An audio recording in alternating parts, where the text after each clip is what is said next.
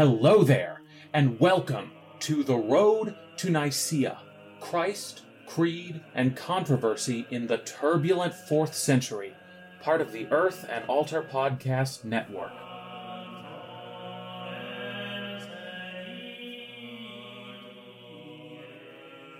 Episode 17 The Era of Too Many Theologies, 350 to 360. Last time we caught up with Constantius II, the new ruler of all of Rome's holdings and the inheritor of those warring theological schools that his dad had brought to heel at Nicaea. But those schools are no longer what they once were. Because the Nicene Creed has had a pretty rough 25 years.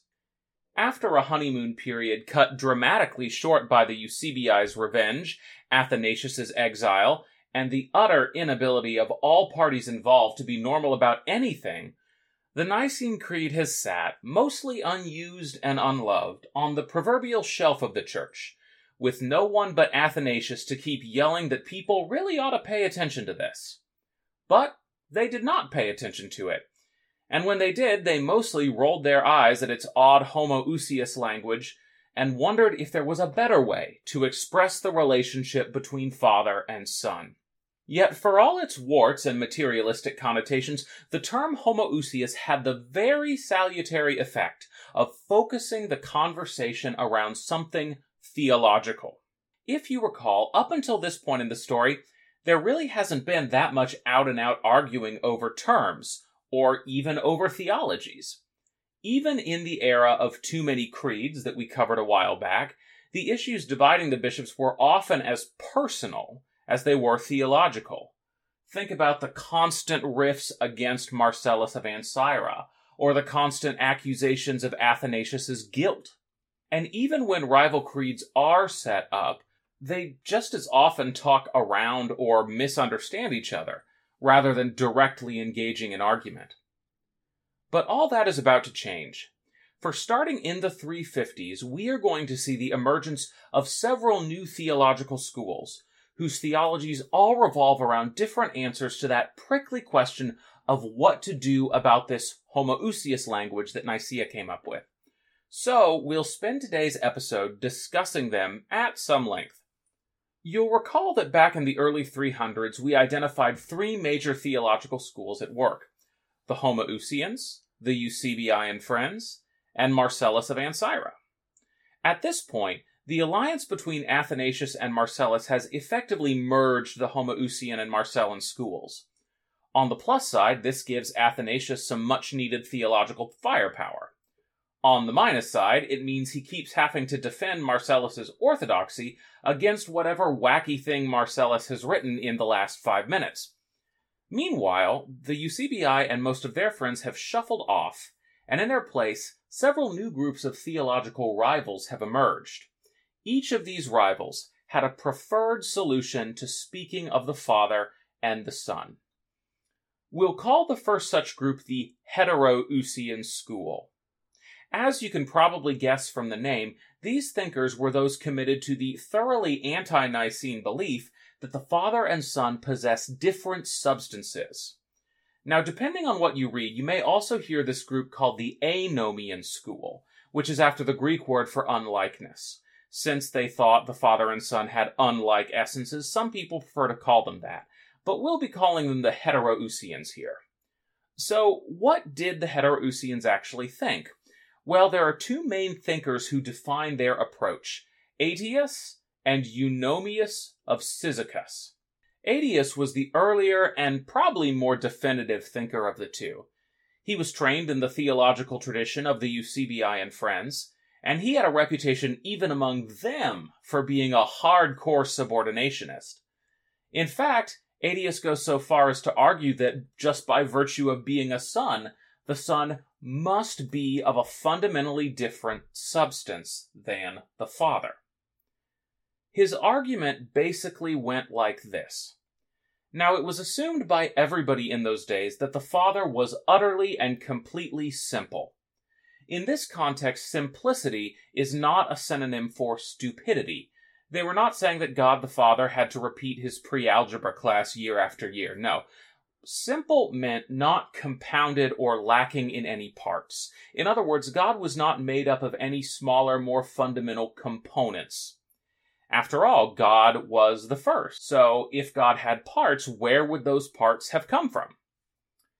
Now, Aetius says, if anything generates or is generated by something of the same substance, then it has to be compound. It has to have parts. It's not entirely clear to me why he thinks this is true. Perhaps he imagines that the thing in question would have to contain both the generator and the generated somehow, and those would be two components of it. But whatever he thought, if this is true, then it means that the father cannot generate a homoousios son. The father can't generate something of the same substance and be simple. So it must be that the father generates the son by willing into existence a lesser, unlike being. Eunomius of Cyzicus, the second figure in this school, served as Aetius's secretary for a while before becoming a bishop. He enthusiastically repeats Aetius's arguments before adding on a few of his own. And Eunomius goes even further in his logic.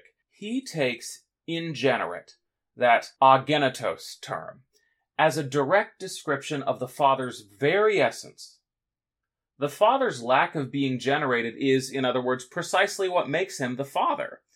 And if that's the case, then by definition, the Son can't have the same substance as the Father, since being generated is at the core of the Son's distinct identity. Athanasius and the Homoousians, as you can imagine, had a field day with this. Because after all, if the Son isn't generated from the Father's very being, then the Son is just a creature like other creatures, and that means the Heteroousians are impious heretics. Now, Eunomius has a very complicated answer to this, and I won't bore you with the details of it. But essentially, Eunomius makes up a special kind of production that the Father has that is halfway in between generation and creation and then says, oh, that's what the Father uses to make the Son. He names this middle kind of production energy, which nowadays might make you imagine Eunomius as a kind of 4th century yoga instructor, carefully rearranging his healing crystals and reminding you to open your heart chakras as you performed your sun salutations. But only the sun salutations. That's not the same as the Father salutations, and if you say they are, he will radically affirm you right out the door of his yoga studio. Of course, energy didn't mean the same thing in Eunomius's day. He just needed a middle term between generation and creation, and that's what he picked. Now, Athanasius has already savaged this logic in his orations against the Arians. Basically, you remember he said the Arians need to just quit waffling, either say the son is a creature or he isn't.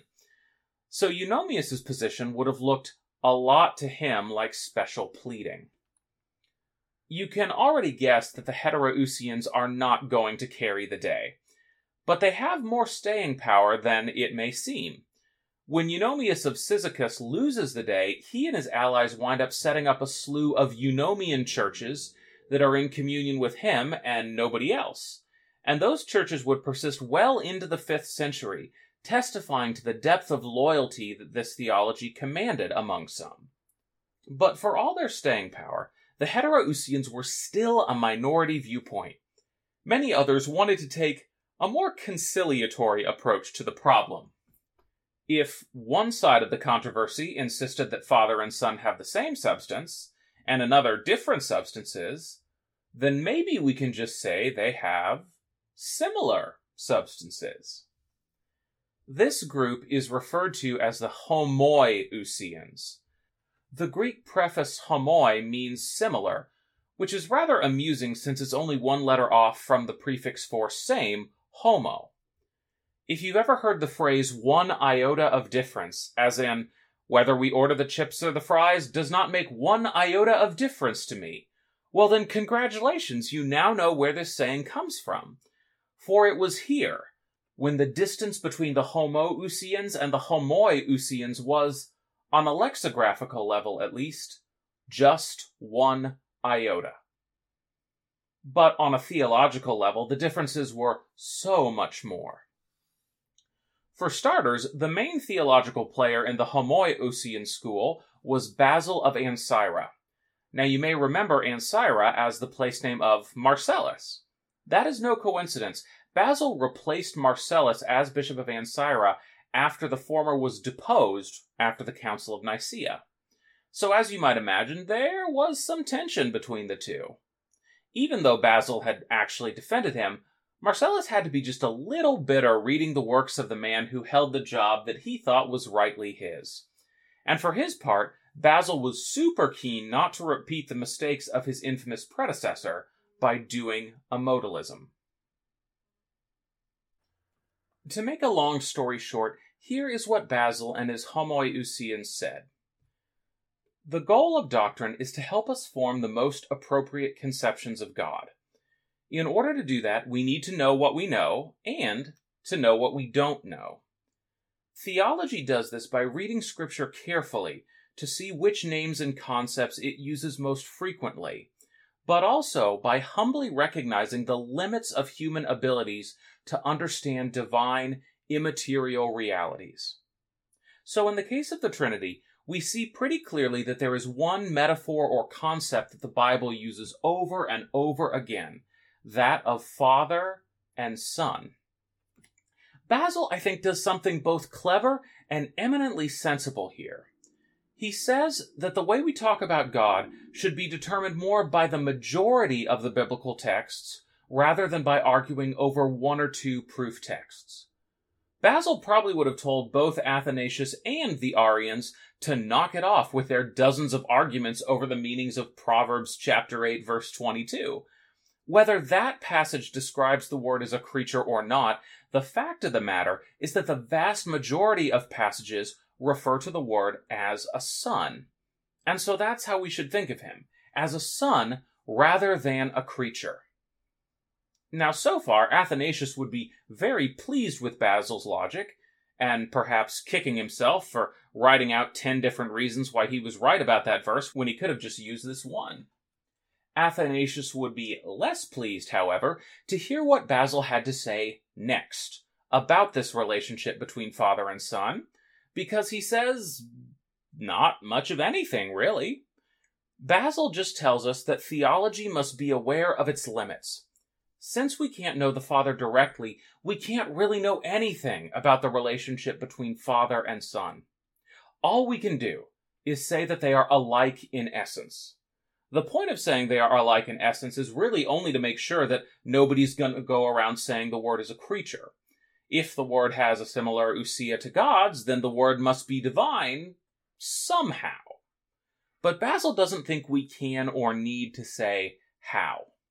You can probably guess at this point how the Homoousians might reply.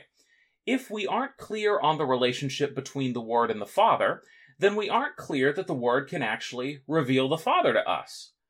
But if the Word can't reveal the Father to us, then salvation is impossible, and we are stuck not knowing the one true God. If we cannot be assured that in Jesus Christ we have come into contact with grade A, bona fide divinity, then our hope is in vain. Once again, you can see the staying power of the arguments Athanasius made in On the Incarnation. Even though that text was written well before this time period, its arguments still bear on this debate.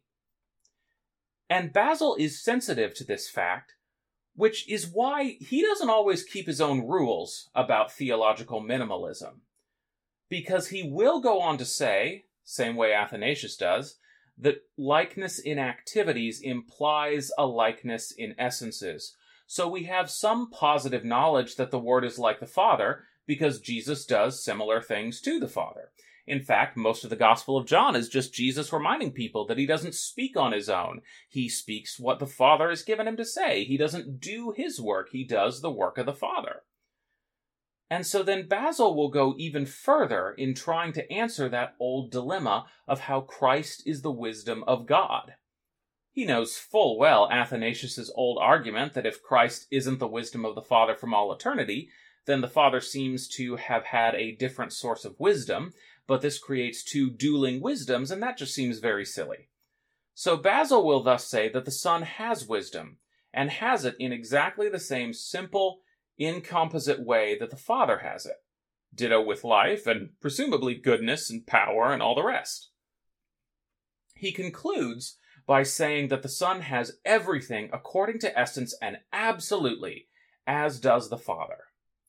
Which sounds an awful lot like what a Homoousian would say.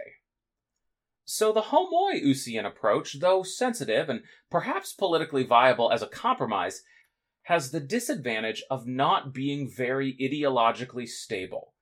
It's quite easy to push Basil into sounding more like a Homo Homoousian or a Hetero Heterousian depending on the arguments being made and the people around. So, having now covered the homoi and hetero options, we have to update ourselves on the Homoousian school. How have they been faring in the years since we first introduced them? Well, Alexander has of course died, leaving Athanasius as the principal flag bearer of this school, with some support from other bishops around the empire. What has Athanasius been doing since writing on the Incarnation and the orations against the Arians? Well, he has been learning.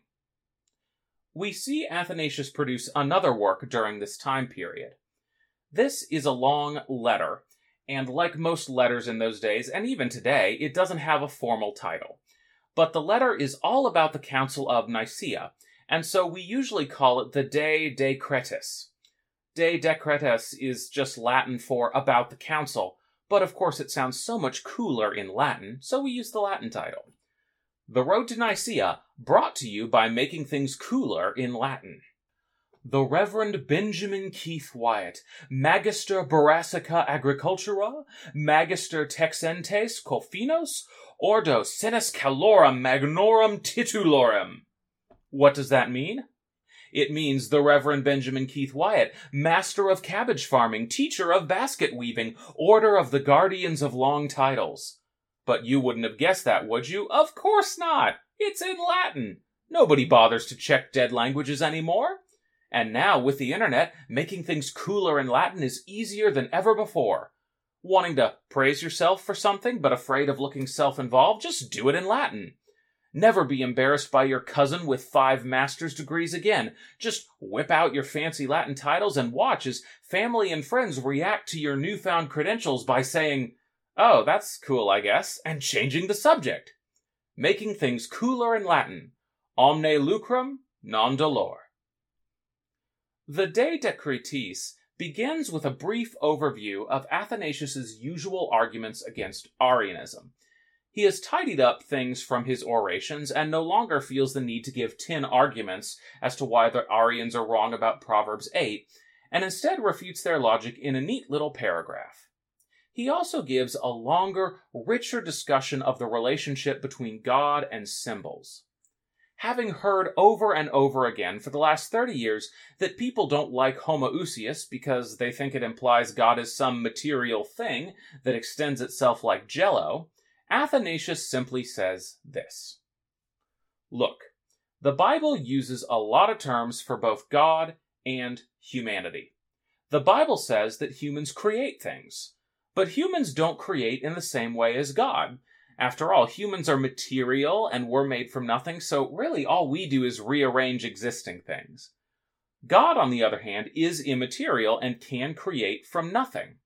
So when we are talking about the substance of God, substance doesn't imply materiality because we're talking about an immaterial being like God. Substance doesn't work the same way for God as it does for human beings. Then Athanasius goes on to say, when we look at the symbols the Bible uses for Christ, we need to pay very close attention to how those symbols work.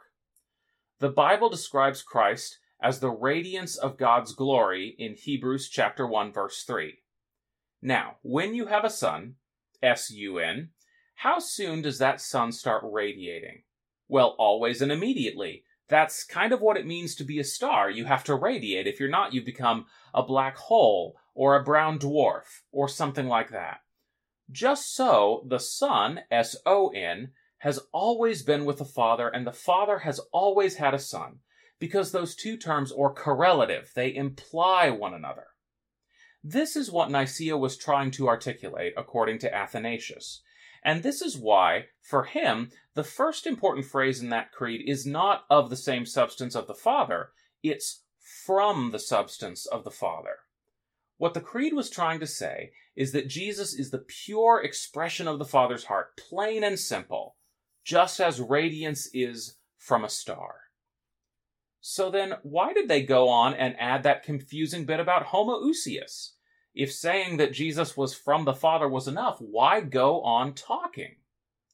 Well, because Athanasius says many of the Eusebii and friends wanted to interpret from the substance of the Father in a general sense, a too general sense. Because aren't we all from the substance of the Father if you think about it? I, I mean, since God created like everything, I mean, aren't we all from the Father? I like to imagine the Eusebii and friends at the council going full Carl Sagan and claiming that we are all of us, the glorious, radiant stardust, that the Father has just scattered over the universe. The goal of homoousios was to cut out this kind of chatter by making it clear that the Word was on equal footing with the Father, not just another creature. From the Father, but in a special and unique way. Athanasius then goes on to counter some of the arguments that have continued over the past two decades, especially the use of ingenerate or agenitos as a proper name for God. While this word has been around from the beginning, recent documents like the Macrostich Creed gave it an important place in the arguments. Athanasius thinks this is a bad idea. I agree because it gets us into all those arguments between agenitos and agenatos that I have been trying so hard to avoid on this podcast. They keep coming up, and I keep trying to dodge them, dear listener. I'm doing my best. Athanasius has different reasons for disliking the terminology, but I'm just going to take the win here and move right on. So, that brings us through three schools of thought, which in normal times would be quite enough schools of thought to cover. But we are not studying normal times, my friends. We are studying the period of too many theologies, and that is why there is a fourth and final school we must cover the Homoians. As you have probably gathered from this exciting odyssey through Greek prefixes, Homoian comes from that same prefix homoi, meaning similar. Same prefix as with the Homoiousians. They are so called because all the Homoians wanted to say about the Son and the Father's relationship was that. They are similar. Why say more? You can perhaps see the logic of this school of thought, especially given the controversies I just described. If the word substance is causing so much trouble, if nobody can agree on that, let's just throw it out. I mean, everybody, even the heterousians, agrees that the Son is at least like the Father somehow. So why don't we just put that in our creed and be done with it? This logic of conformity was appealing to many, especially those with backing in the imperial power structure, including Emperor Constantius. He will be putting his fingers on the scale in favor of the Homoian position very, very soon. But not just yet. And since, because it would make all our lives easier, is not actually a valid theological reason to reject a term, let's look a little bit more into the logic of the Homoian position. They had several objections to Ousia language. The first was its materialistic connotations. The second was that the language was unknown to the people, that is, to the average Joes and Janes sitting in the pews who didn't have time for all the fancy theological training the bishops had gone through. Now, that's actually a bit of an odd argument to be making, because ousia was a pretty ordinary everyday word, just like substance is for us. My guess is that what the Homoians meant was that ordinary people weren't thinking much about the substance of God, and they probably have a point there. Finally, and most importantly, the Homoians point out that the Bible never talks about the substance of God at all. Since this term is unscriptural, they say, let's just not use it. The rest of the creeds are full of all these lovely, biblically based phrases. Let's just keep them and toss that argumentative, non biblical stuff right out.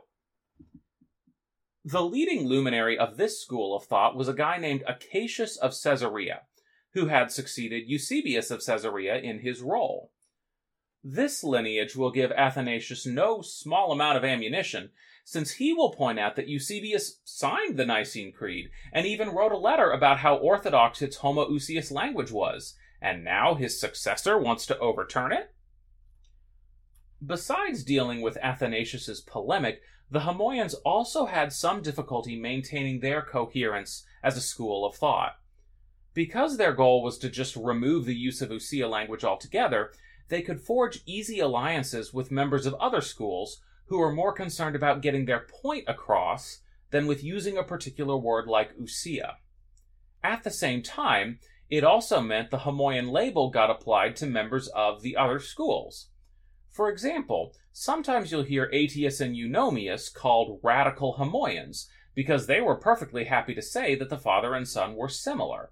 They were similar in all sorts of ways in will, in glory, in action, they were just dissimilar in substance. So I'm generally going to use Homoian to refer to those who attempted not to talk about substance at all, rather than those who agree with Acacius but just want to go further and actually say something about substance. And with that, we are finally done with the theological schools of the 350s. Is what I would say were we not in the era of too many theologies. But we are in that era, and so there is actually one more. I know I said the Homoians were the final ones, and that's sort of true, because this last group isn't really a unified theological style, as it is the beginning of a movement that will become even more prominent as the years pass on. And this movement seeks to answer a burning question that I suspect many of you have been yelling at your phones as you've listened to these episodes. We have been talking about the Trinity in these episodes. Trinity implies three things. And yet we have been focused almost exclusively on the Father and the Son. Even Nicaea's Creed included almost no information about the poor Holy Spirit all it said was that they believed in it, nothing about it. So, what about the Holy Spirit? Is it fully divine too? Does its status simply stand or fall with the Son and there's nothing more to say about it? Well, we are beginning to see the rise of a theological position that targets the Spirit as less than fully divine. These groups of people might have had different positions on the full divinity of the Son, but they were united in their belief that the Holy Spirit was not of the same substance as the Father. Some thought the Holy Spirit was just one of the angels that surrounded the throne of God. While we don't have full information about the origin of this group, it seems like this group had strong ties to the imperial capital. Remember poor Paul of Constantinople? That guy who kept getting exiled alongside Athanasius all throughout the 340s? Well, one of his successors, actually, it was the priest who had accused Paul of a crime that kick-started his first exile. Well, that priest became the bishop, and he apparently subscribed to this view. His followers became known as Macedonians because this traitor priest turned bishop was named Macedonius. But we will be calling them by their much cooler Greek name, which is the pneumatomachoi. This is the Greek phrase for spirit fighters, which is how the Homoousian crowd saw them, as fighters against the spirit and its key role in the plan of redemption. Now, normally, I try not to refer to groups by the labels their enemies cook up for them, but pneumatomachoi is simply too cool not to use. There aren't a lot of documents produced by the pneumatomachoi in the 350s, so we don't have a ton to investigate there. There are, however, some documents by their opponents, especially, who else? Athanasius. He wrote a letter to a bishop named Serapion, in which he outlined the pneumatomachouian position and his objections against it. From looking at his arguments, we can figure out what he was responding to. First and foremost, the pneumatomachoi argued against the Spirit's divinity on the basis of several biblical texts.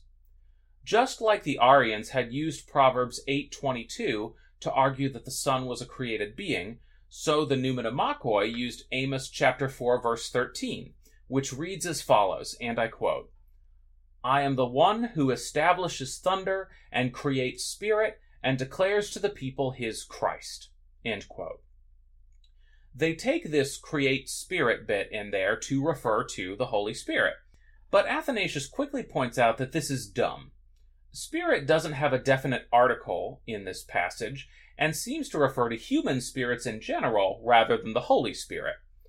For whatever it's worth, modern scholarship backs Athanasius up here. The NRSV, for example, will translate this passage even more generally. They'll say, I am the one who establishes thunder and creates breath, rather than creates spirit.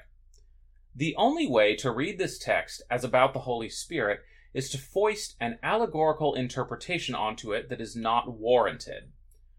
Based on their need to use these literary tropes to make their point, Athanasius names them the Tropici, which is a pretty good nickname, but is not up to his previous standard of Ariomaniac, and definitely not as cool as Pneumatomachoi. With that biblical passage addressed, Athanasius moves to a significant argument and one very different from the entire Christological controversy. The Bible calls the Son the only begotten of the Father in all sorts of places. In John chapter 1 verse 14, chapter 1 verse 18, chapter 3 verse 16, chapter 3 verse 18, and in 1 John chapter 4 verse 9, among others. Now, if the Holy Spirit is also divine, then is the Spirit also begotten of the Father? Because if so, then the Son isn't the only begotten anymore. So the Spirit must not be begotten, which means he must not be divine. Athanasius makes two important responses to this argument. The first is that he argues for the similarity of essences on the basis of the similarity of actions. The Holy Spirit shows up with the Father and the Son to redeem the world. The Son and the Father send the Spirit to continue the Son's work with the Church. Christians are baptized into the name of the Father and the Son and the Holy Spirit. And most importantly, the Holy Spirit is what deifies believers. That word deifies may be a little unfamiliar to you, so let me explain. Ancient Christians believed that the end goal of humanity was to become partakers of the divine nature, to share in God's immortality, bliss, and glory as much as is humanly possible. And not just by sitting around the throne and looking at God like a really pretty object, but by partaking of God's very nature as much as they possibly could. That's a bold thing. Why did they think this, you may be asking? Well, because 2 Peter chapter 1 verse 4 says it it says that we are destined to become partakers of the divine nature. Now, Athanasius said, the Spirit is what deifies us. It's what allows us to partake of that divine nature. And it would be very silly indeed for the Father and Son to outsource the work of deification to a being that wasn't itself a deity. Athanasius doesn't say this, but it also seems to me like it would be kind of a mean thing for them to do giving the divine nature that you don't get to have to other people. Hmm. I don't think the Father and Son are mean. But anyway, the point is, however you phrase it, the Holy Spirit must be divine. So that's the first reason. The second reason is that, according to Athanasius, the pneumatomachoi are inappropriately extending human logic to God. Notice how similar these arguments are to what Athanasius talks about with the Son. Again, Similarity of essences means similarity of actions, and the importance of getting the distinction between God and humanity right. So, anyway, the argument is this God doesn't have a body, so God doesn't divide his being to generate a new person of the Trinity. So, although a human father who had two sons, that would make them brothers, it's not necessarily so with God. Instead, Athanasius says the Spirit is not generated or begotten by the Father, the Spirit is sent by the Son, as it says several times in the Gospel of John. So the Spirit has, and I quote, the same relation of nature and order with respect to the Son as the Son has with respect to the Father. In other words, far from being the Son's brother, the Spirit is that which the Son sends to continue his work. This will be a very important point in the afterlife of Nicaea once we get to the notorious filioque clause. One of the enduring controversies between East and West is just how involved the Word is in the Spirit's procession. and Athanasius is already highlighting some of the key questions that will be involved. But that is for another time. We have just covered five different theological movements active during this decade. Next time, we'll press play on the historical narrative and see how these groups united, split, allied, and fought with each other over the turbulent years of Constantius's reign, culminating in the outrageous Homoian victory known to history as the Blasphemy of Sirmium. It was to provide fuel for the fire of the Homoousians' eventual triumph. But for Athanasius and his allies at the time, it could not have seemed like anything but the greatest obstacle yet on their long, hard fought road to Nicaea.